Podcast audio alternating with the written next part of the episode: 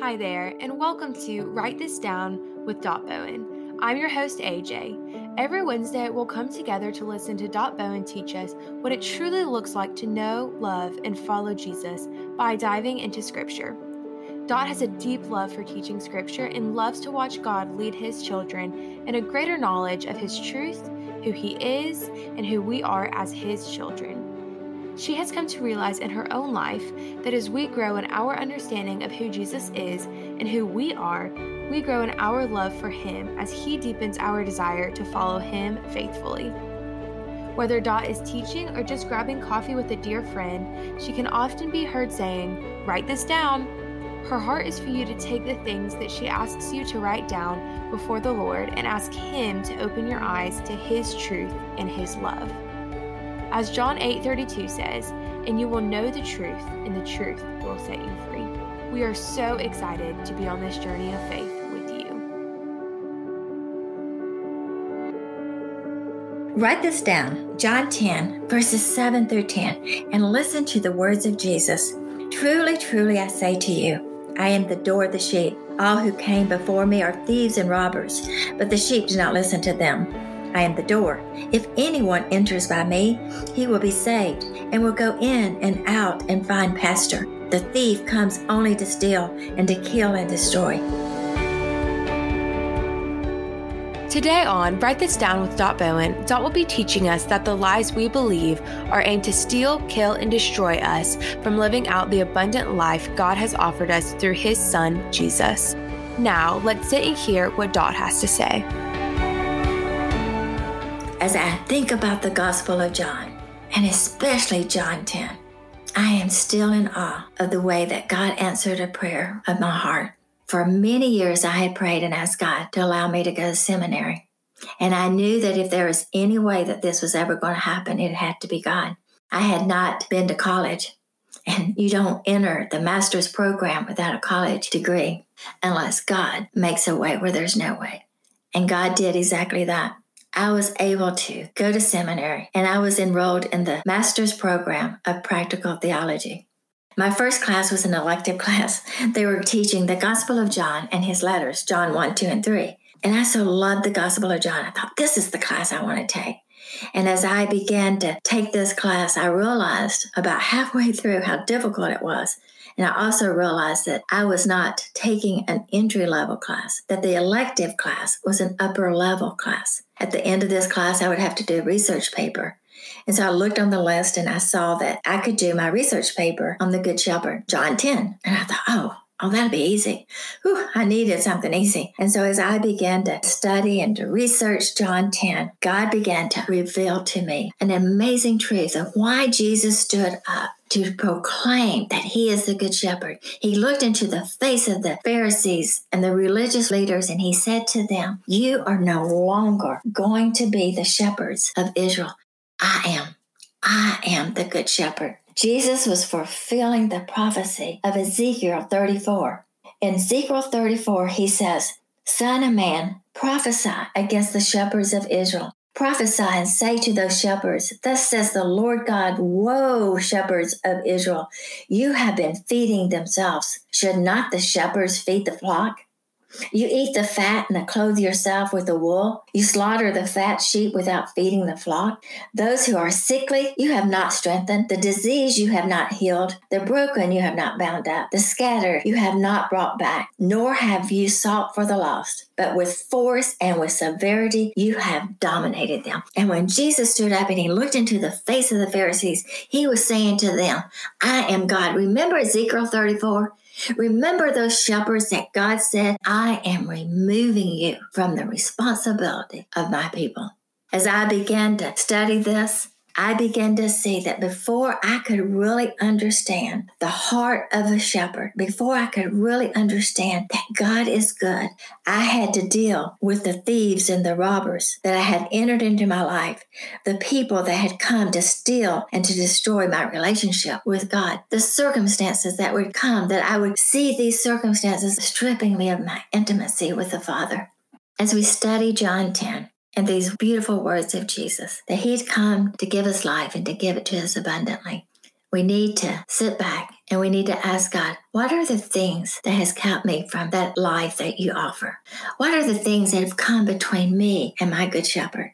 What are the lies that I have believed? What are the circumstances that I've viewed as your punishment?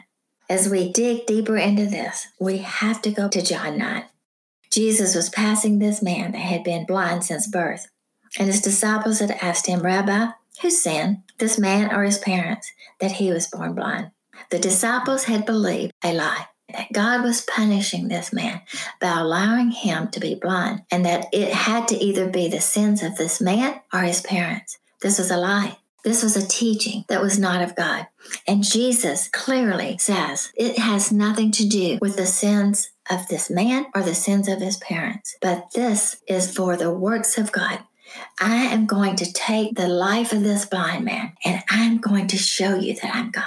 And as I begin to think about the lies that I believe rob me from my relationship with God, I begin to think about the lies that I've been taught, how I viewed certain circumstances as God's punishment as I looked at the lives of my children and I would see that their hearts were broken over a certain situation in their life, how life wasn't turning out the way they had dreamed it would. I remember getting on my knees and saying, God, is it because of my past sins? Is it because you're wanting to punish me? And as I began to study John, I knew that John was saying there is no condemnation to those who are in Christ. And as I began to look at certain things that I've been taught over the years, how if I would just trust God, that God would give me the desires of my heart, that if something wasn't going right in my life, it was because I didn't trust God or I didn't have enough faith. These were the things that were robbing me from enjoying the life of my good shepherd. These were the things that were robbing me of the life that Jesus had died to give me. What are the lies that you have believed? What are the things that you have embraced as truth that you were told by someone that either was misleading you, that were using their position as a pastor or as a teacher of scripture, or that they were using their spiritual maturity to say, Oh, I know how God works. And this is what's happening in your life. As I think about John 9 and how Jesus spit on the ground and made mud and put it on the eyes of this blind man. And he told him, He said, I want you to go and wash that mud out. And when he did, he could see. And I think back, I'm thinking, couldn't Jesus just open the eyes of that blind man by just one word? Yeah, he could. But Jesus chose to spit on the ground, to put mud on the eyes of this man and tell him to go and wash. And when he did, his eyes were open as we read in John 9, the Pharisees were furious. They called their parents and they said, Is this your son? Who was it that opened his eyes? Who was it that healed this man? And the parents said, I don't know who it was, but what I do know is that it is my son. The Pharisees were so threatened by Jesus and they were so blinded from their greed and their lust for power and control that they threw the man out of the synagogue. To the Jewish people, the synagogue representing the opportunity to go into the presence of God and to be forgiven. And here is this man that Jesus had healed that they ended up throwing out of the synagogue. When Jesus heard this, he went and found him. And he not only had opened his eyes to see the things of the world, but Jesus revealed who he was to this man. And as I look back over these verses, as I look back at this man who was blind, and that Jesus came and opened up his eyes so that God would be glorified, that this man and the people around him would know that Jesus was God. As I think back, why would Jesus do this? What made him so irritated and so disgusted that he was willing to stand up, get into the face of the Pharisees, and say, You are no longer the shepherds of my people. The heart of God to take care of his people. What a great shepherd we have, that he is willing to deal with the people who have deceived his children those thieves and those robbers, the people that have come in our lives that have told us things that were not true, the people that have used us and misled us out of their own selfish motives.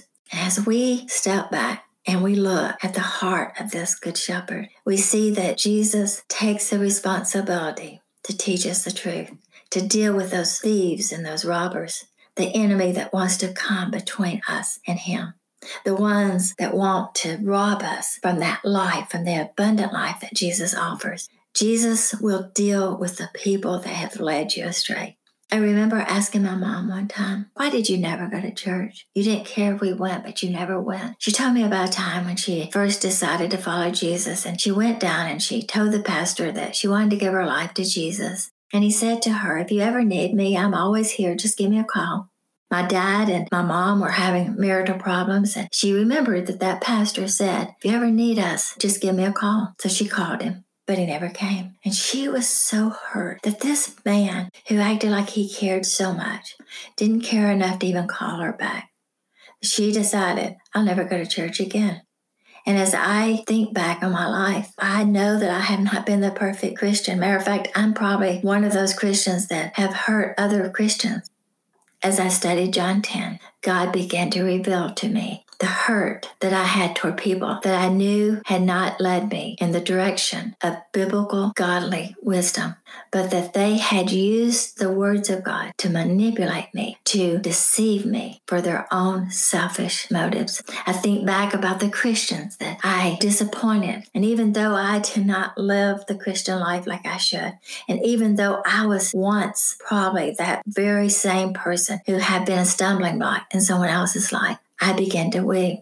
I began to understand that if I was going to really grasp who Jesus is as the Good Shepherd, that I had to forgive the people that had come in my life to rob me from the truth of God's Word, to come between me and my Good Shepherd, to steal the life that God had died to give me. When I think back, and when you and I think back over Jesus standing up and saying, I am the Good Shepherd, we must remember that it is God who will take the responsibility to deal with the people that have come into our lives that has robbed us from the life that God has offered us. I think back of some of the teaching of how I would lean toward to that prosperity teaching of, oh, if I would just had enough faith, that if I just really said the right words, God would give me the desires of my heart. I began to realize that I was prone to lean toward that teaching because of my own selfish desires of wanting Jesus to be the Jesus that I put in my mind, the Jesus that I had made in my image and in my desire. I realized that I was prone to that teaching because I was seeking Jesus for my own selfish motives, that I wanted Jesus to answer my prayers the way that I wanted them answered that I was easily misled out of my own desire, out of my own selfish motives, not what He had done for me, but what He could do for me at that very moment. Today, as we close, I want you to think back on your life. And I want you to think about on the time that you decided to give Jesus your life. Were there certain things that happened in your life? Were there certain people that came into your life that led you astray? Was there certain teaching that you were prone to go to because it sounded so good, but only to discover that that was not biblically sound? That was not true. Those were not the promises of God. Those were the selfish desires of a person who was wanting to see Jesus not as their good shepherd that would lead them, is there someone that has led you to believe that it is because of you that your children is not rising up and calling you blessed? That it's because you're not a good mom? Is it someone that has robbed you from enjoying the life that God has given you because you have lived under the condemnation that it is your past sin that has allowed you to suffer? That it is your past sins that has allowed your children to suffer? Those are the lies from the enemy that wants to rob you from the joy of a life that God offers and to rob you from the truth of understanding that you have a good shepherd. As you think back of John 10, I want you to remember that God stood up and he said, I am the good shepherd and I will take care of the people that have led my children astray. And I will open their eyes to the truth of who I am. We forgive because He has forgiven us. Allow God to take the responsibility of that person who has led us astray.